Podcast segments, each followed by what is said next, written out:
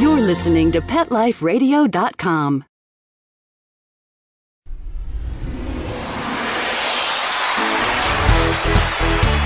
Ladies and gentlemen, Pet Life Radio proudly presents DSPN, the Dog Sports and Performance Network. Get ready to unleash the dog sports enthusiast in all of us, from ski joring and mushing to racing, agility, and competition. This is the place to learn all about the dog sports and activities that you can do with your furry best friend and canine competitor. We'll hear from the leading sports dog show stars that are at the top of their game, learning training tips and get the scoop on their secrets to success. So put your paws together and give a tail wagging welcome to your DSPN host, Laurie Williams. Hello, everyone, and welcome to DSPN, the Dog Sports and Performance Network show. I'm Laurie Williams. I'll be your host. I'm the owner and director of training and behavior counseling at Pup and Iron Canine Fitness and Learning Center in Fredericksburg, Virginia.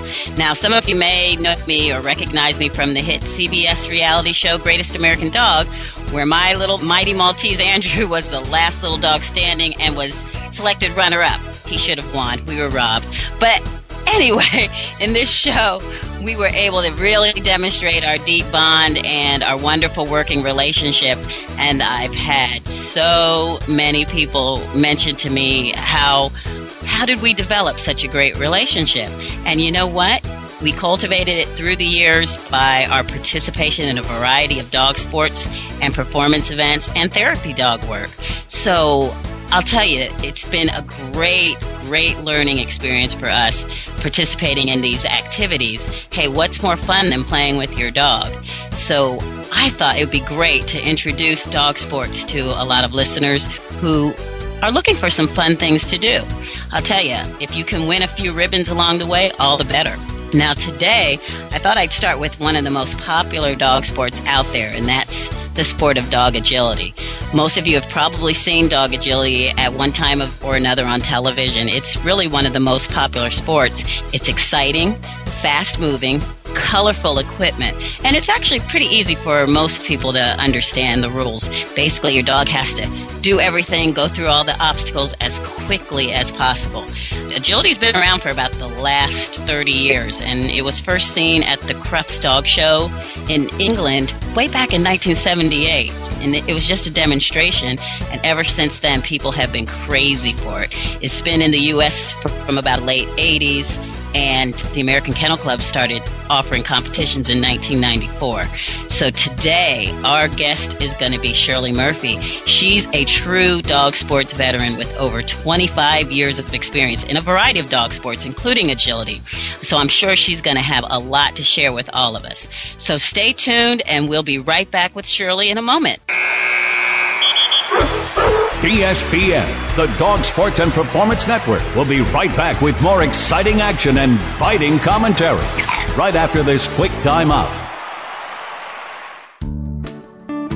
Do you love your dog?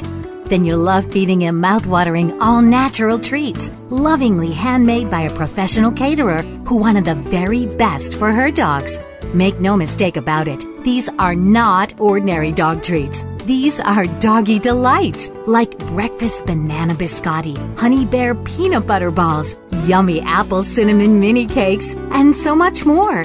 Your dog will howl in delight. And now you can get a scrumptious sample pack by going to dingersdogtreats.com. It's a $25 value, yours for just $9.95 through this special radio offer. That's D I N G E R S, dingersdogtreats.com. Every one of these gourmet doggy treats is handmade from the finest ingredients and taste tested on our own dogs.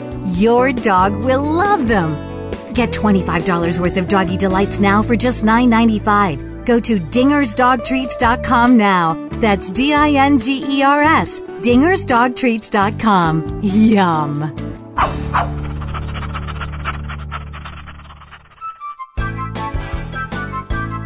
There's nothing like a shaggy dog, baby. They're shagadelic. And this is the place to find out how to have harmony in the household with your pets. Oh, yeah. So stop by our pad every week and get switched on, baby. Switched on to the show that's all about attitude. Oh, behave. with your groovy host, pet edutainer Arden Moore. Yeah, baby, yeah. Every week on demand on PetLifeRadio.com.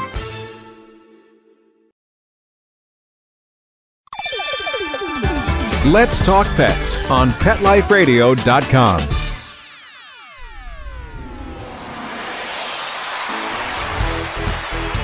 Ladies and gentlemen, welcome back to DSPN, the Dog Sports and Performance Network. Get ready for game time with your DSPN host, Laurie Williams. Hi, everybody. Welcome back to DSPN, the Dog Sports and Performance Network. And this is Laurie Williams, your host. Now, today I'd like to introduce everyone to Shirley Murphy. She's a 25 year veteran in the dog sports arena, and she's going to have a lot of great information to share for us. Hi, Shirley. How are you today? I'm great. How are you, Laurie? I am doing so well, and I'll tell you, Shirley, of course, you and I are kindred spirits. You know I have a great affinity for you because you have toy breeds. You have your little papillons that you do great things with and show that little dogs can be just as big as big dogs in a lot of different um, arenas. So I did want to ask you now, I, have you always had papillons? Is that your, your breed of choice? Well, Papillon is the breed of choice for me ever since I really wanted to get started in dog sports. I had dogs all of my life, but I happened to see a Papillon doing obedience um, probably in 1980 at a local show, and I just fell in love with the breed. It was the first time I'd ever seen one, and he was just so bright and lively and happy. And so when I went looking for my first obedience dog, that's what I sought out. Well, you know, I've got my Maltese, and I'll tell you, I think Papillons are a great breed. I don't know if a lot of people know this, but Papillon isn't that the uh, French word for butterfly? That's right. Um, That's in part it's because of the structure of their ears that they do look a lot like the butterfly's wings. But also Right. there's a story from years ago that one of the French queens was watching a papillon out in the field and this was when they were actually a drop-eared breed. And Okay. their ears would float up and down and that's why they called it the papillon. Oh wow, how beautiful. And I'll tell you, they really do look like poetry in motion. A lot of great, great agility competitors out there who are papillons. So let's see, why don't you tell us a little bit about what are the highest agility titles that you've achieved through the years? Well, um, my oldest dog right now is Willie, and he actually has three agility championships. Two are the Master Agility Championship from the American Kennel Club, and the other is a Grand Agility Championship from the United Kennel Club. Um, he also happens to have two advanced obedience titles, which is the Utility Dog Excellent. Okay. Well, definitely. I want to talk about that in a little bit. uh, You know how obedience relates to agility and agility to obedience. Because I think that that's one of the things that a lot of people don't think about. You know, they see the dogs performing, and it, and actually, you know, dogs like yours who are very accomplished at agility make it look easy.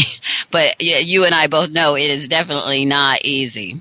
That's true. It it can be very challenging when you get out there. Every time you're facing a brand new course with places that the judge has actually tried to pull your dog off of course, and so you need to be ready to think on your feet and and run with the dog. And of course, they have to be really well trained because Right. they need to know where they want to go when when you send them. Well, I'll tell you, I get a lot of calls at our training facility for people who want to get their dogs involved in dog agility because, you know, they they saw it on television and, you know, their dog is, you know, they're a nice family pet, but I'll tell you, sometimes they are a little taken aback when I explain to them that you do need a little bit of obedience first. So, you know, let's talk about that for a minute. What would you say are some of the key foundation or basic obedience behaviors and skills that a dog needs in order to really be able to learn dog agility? Well, the basics for agility are really the same as for obedience. They need to learn to sit on command. They need to learn to lie down on a command. They definitely need to stay because if you leave your start line expecting your dog to stay and he doesn't, you get way behind course right at the start. Right. Um, also, they need to come when called. They they have to be very responsive to you on course. And again, you're you're moving at a pretty good rate of speed. So when you call the dog towards you, you need for him to respond to that.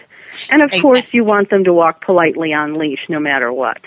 You know, absolutely. I, I think, well, you know, one of the things I, that's super important in agility is that the dog is working at a distance from you. And I, I know that's one of the things that is a little bit hard to translate to you know, the average person with their dog, you know, they usually do have their dog on leash and their dog may listen very well on leash, but once you unclip that leash, how well is your dog going to, you know, be able to follow direction when, when you're, you know, several feet away from them? So I know that off leash behavior is something that is a coveted, uh, you know, definitely a coveted skill. How do you start a dog? What would you say is the first type of um, obedience lesson or obedience class that you would start with? Well, I do like to start with just working around on leash, calling the dog to you so that he learns his name and learns to respond to that. Okay. Um, as they proceed, of course, you, you want the stationary commands, but you really just want him to be responsive to you, look at you when you say something, so that he's always in tune with you. Part of where the whole bond of the dog and, and handler come into play. Absolutely, um, and that's that attention that is is crucial in pretty much anything that you want to do with your dog. Your dog has to be able to, you know, want to look at you and want to respond. So yeah, right. that's definitely key. Now, what would you say, you know, if someone has a pet and they're thinking about getting into dog agility, what are some of the characteristics that they, you know, you would look for in a dog that ha- might become a good agility prospect? Well, one of the first things you really want is good physical structure. Um, you're looking for a dog that actually has the structure that a conformation judge would look for. That that they have the proper angulation for their own breed. Um, mm-hmm. Um, that they don't have some turnout of a leg or something. Because anything that's not good structure when they start doing the challenges of running up an A-frame and jumping, it's going to hurt them. You know, right. it, it can actually be physically difficult for them. You don't want a dog that has physical defects like a luxating patella, which is a, a knee problem. Right, which is very um, common in the, the toy breeds, actually. Right. You also want a good temperament. You want a dog, once again, that engages with you and that will engage with his environment. If he's a little bit of a scaredy cat, then things like the, the teeter-totter that move are going right. to really bother him. Absolutely. Um, and you want just loads of personality and self-confidence. You want a dog that is comfortable with himself. Right. Right. Well, I know it does take confidence for a dog to master those obstacles. Um, you know, some of them can be kind of scary. I know what, you know, no matter what size a dog is, sometimes when I see them c- climbing that A-frame, which is the pointy top one for our listeners who are not familiar. So one that looks like an A with a pointy top. That's quite high. Um, do you ever get a little nervous when your little dogs are climbing it? Not really because we start them with a very low A-frame and they mm-hmm. learn how to negotiate it. And then once they've learned it, they understand that they have to control their descent. That it's actually harder coming down than going up for most True. dogs because they have that momentum going. But once you've trained them how to handle it, then they get pretty comfortable with it.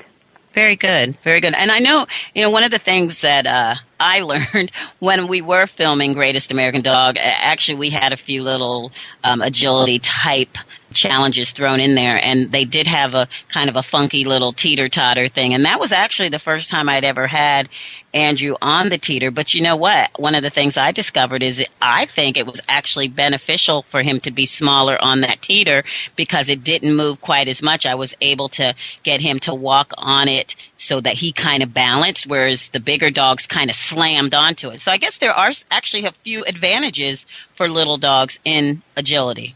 That's true. Um, the other thing is that there's a set distance between the obstacles. Mm-hmm. And with a big dog, he might take two strides and be at the next obstacle, where the small dog can take several strides and still not be there. So sometimes you have a little quicker chance to turn them because they don't cover the ground as quickly. That's a very good point. Very good point. Now, um, speaking again about the um, the obstacles, maybe we can go over some of the I don't know this your basic obstacles and you know some of the that people would encounter in the beginning stages of agility. Well, of course, there are the jumps, and that is a large part of virtually any agility course. Um, we have single jumps, then we have what we call a double that has a little distance between two bars at the top, so the dog Uh-huh. has to learn to um, take a greater distance.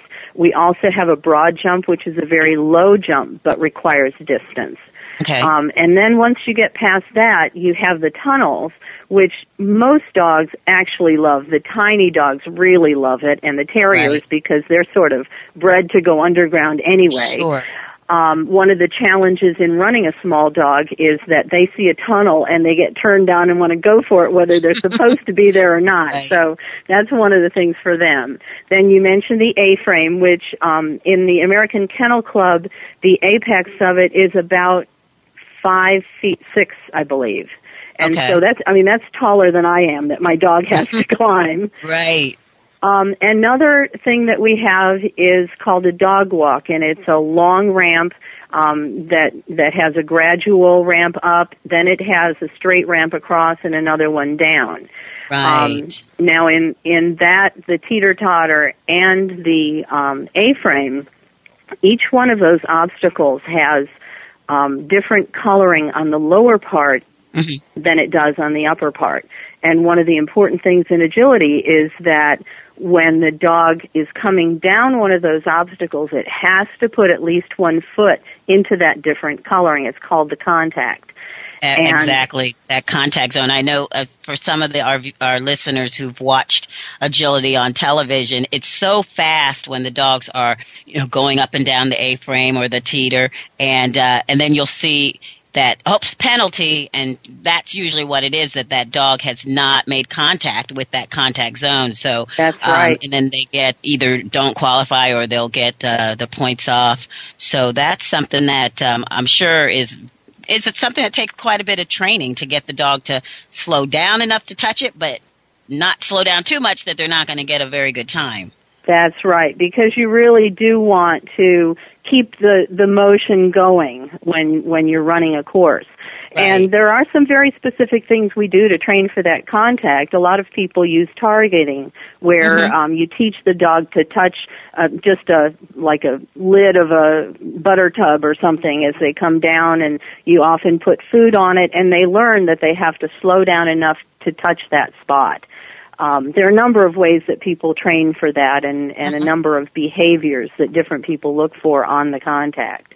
One question that I've always wondered, I know that when, when I'm competing in any, any of the, you know, obedience or rally or any of the things that I do with my dogs, sometimes I'm so in the zone and I'm so concentrating on what the next thing is. Now, when your dog is moving fast and you're moving quickly through a course, do you always know when they have missed that contact or is it sometimes disheartening to find out later after your run that they've missed it?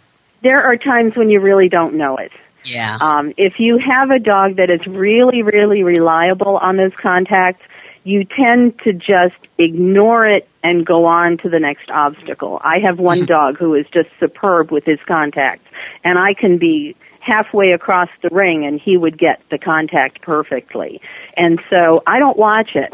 If he Mhm. happens to jump one, it, it would be such a surprise to me that I don't really look for it. But most of the time, most of the time they know. Um, Right. Most handlers are pretty careful on contacts if they know that their dog has a problem there. Right. I know when the the competitions that we watch at the really high level and and I, certainly the AKC National Agility Championships is one of those and I definitely want to talk with you about that a little bit later. But those dogs are usually pretty good on their contacts. I, I haven't seen too often where they they miss. However, some of the real fast dogs do. That's right. The other obstacle in agility that's coup de grace is the weave poles. Right. And right. in in the upper level of agility, you have five poles that are set in line. Um, they have a set distance between them, although that distance can vary um, from one trial to another, but not a great variance. But th- this is the most difficult obstacle that I think the dogs have to learn. Um, they have to learn to enter the weave poles at one particular location. Basically, Right. the first pole has to be at their left shoulder, and then they have to continue to weave through them. Right. Um, this is not anything that a dog would naturally do in in uh, its own environment. Whereas the other things, yes, they run and jump, and they might go through a tunnel or whatever. But the weave poles are just a very unusual behavior. It takes a great deal of training to get really reliable weave poles on a dog. But when they have that reliability, it is just a pleasure to watch them. It is, and that's one of those poetry emotion moments that um, I think people really enjoy. But I'll tell you what, we're going to go ahead and take a break. We're going to come back, and we are going to talk a little bit more about those AKC National Agility Championships. I bet you have uh, some really good dish to tell us about that, and um, we'll be right back in a few moments. DSPN, the Dog Sports and Performance Network, will be right back with more exciting action and biting commentary right after this quick time out.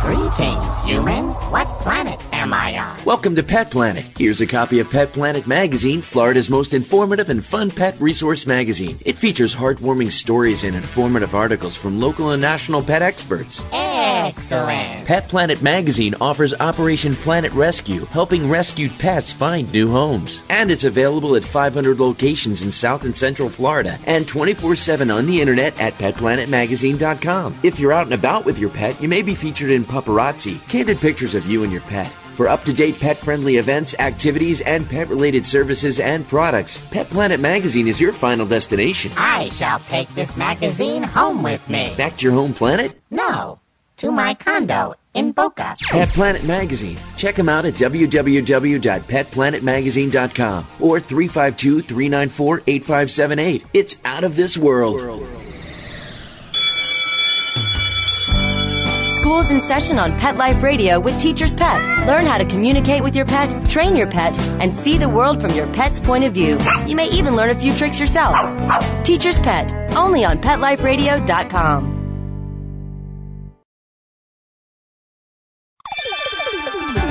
Let's Talk Pets on PetLifeRadio.com.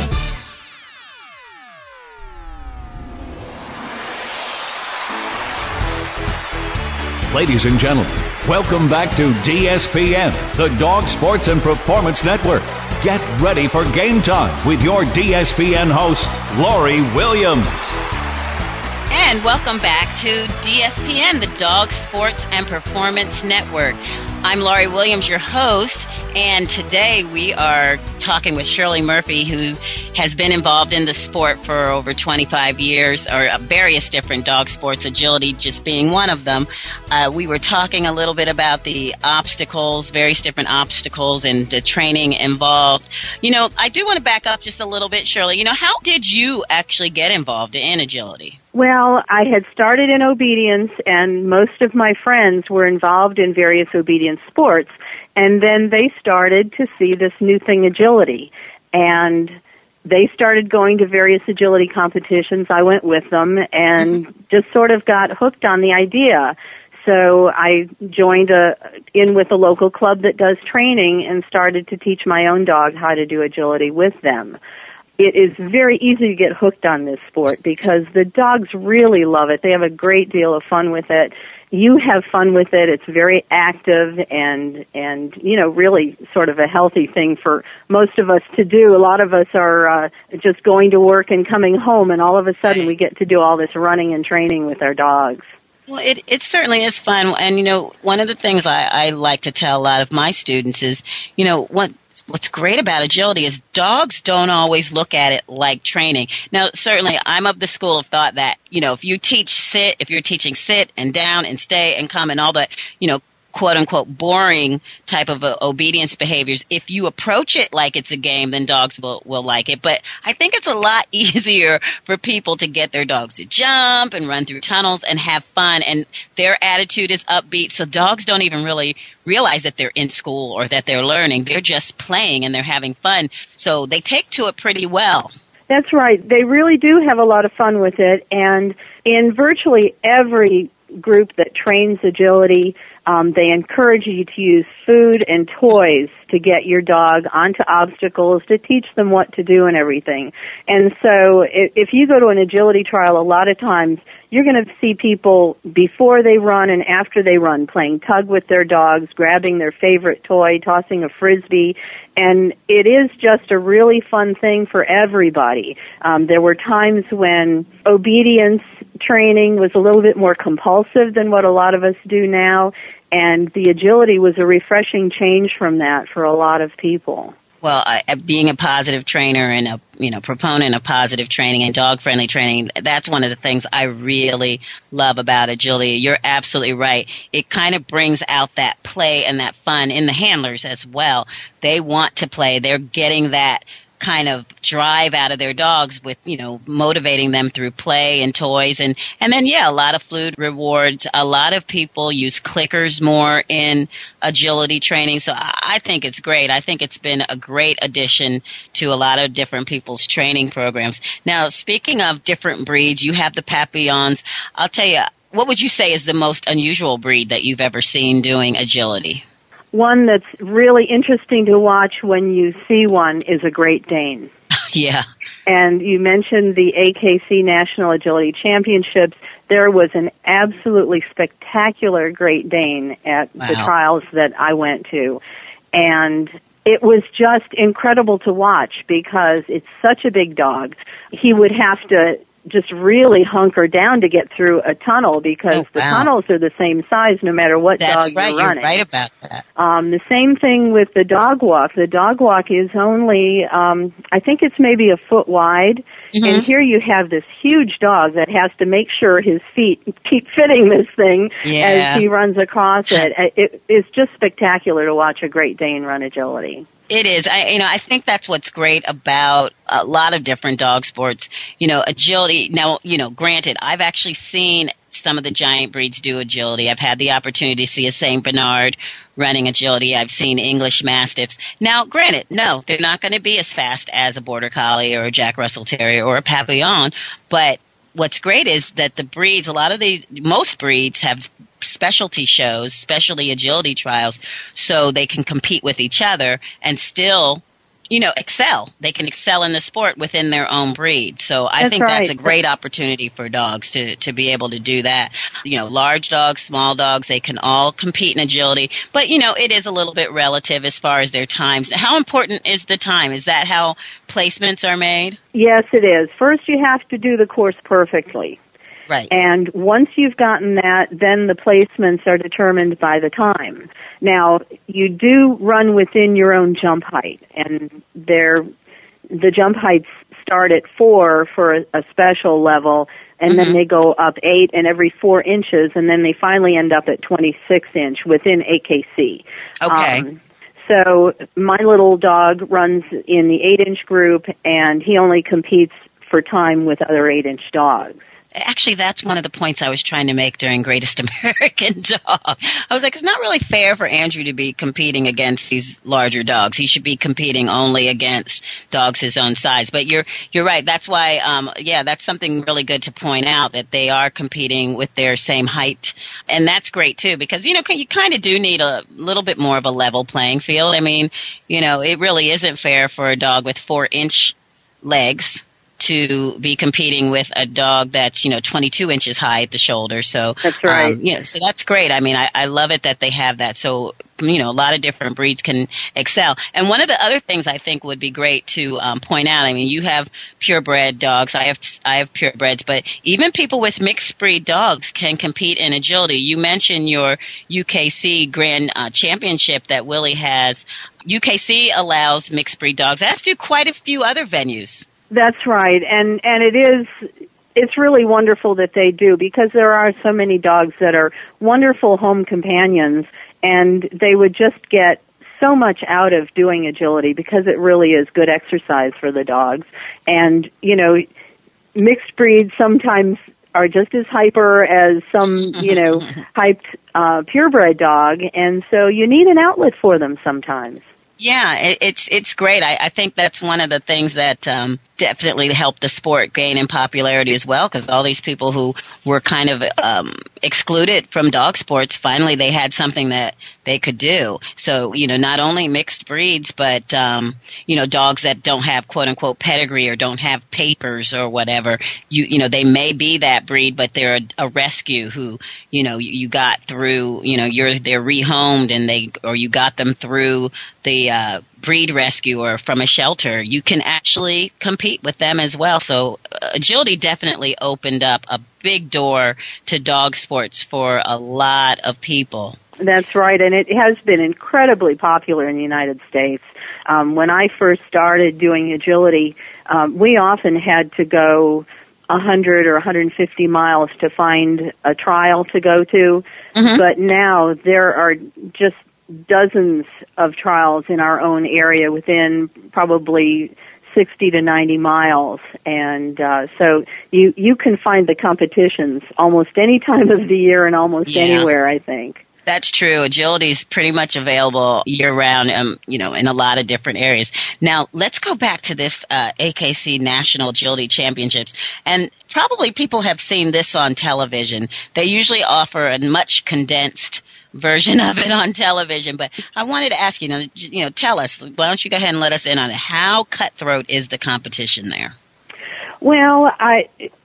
I don't know if you'd say cutthroat, but okay. there there certainly are different levels of competition. I would probably consider myself a hobbyist okay. compared to some of the people who are working at the highest level of this sport. You know, even mm-hmm. though my dog has his agility championships, um, we probably would not be in the running for the national agility champion at any time, simply because of um, our training and and whatever my my own body style and that kind of thing. Mm-hmm. But when you go to the national agility championships, in a lot of ways, you can consider that you're competing against yourself as much as anything else. Um, you do have to have a certain qualifying level.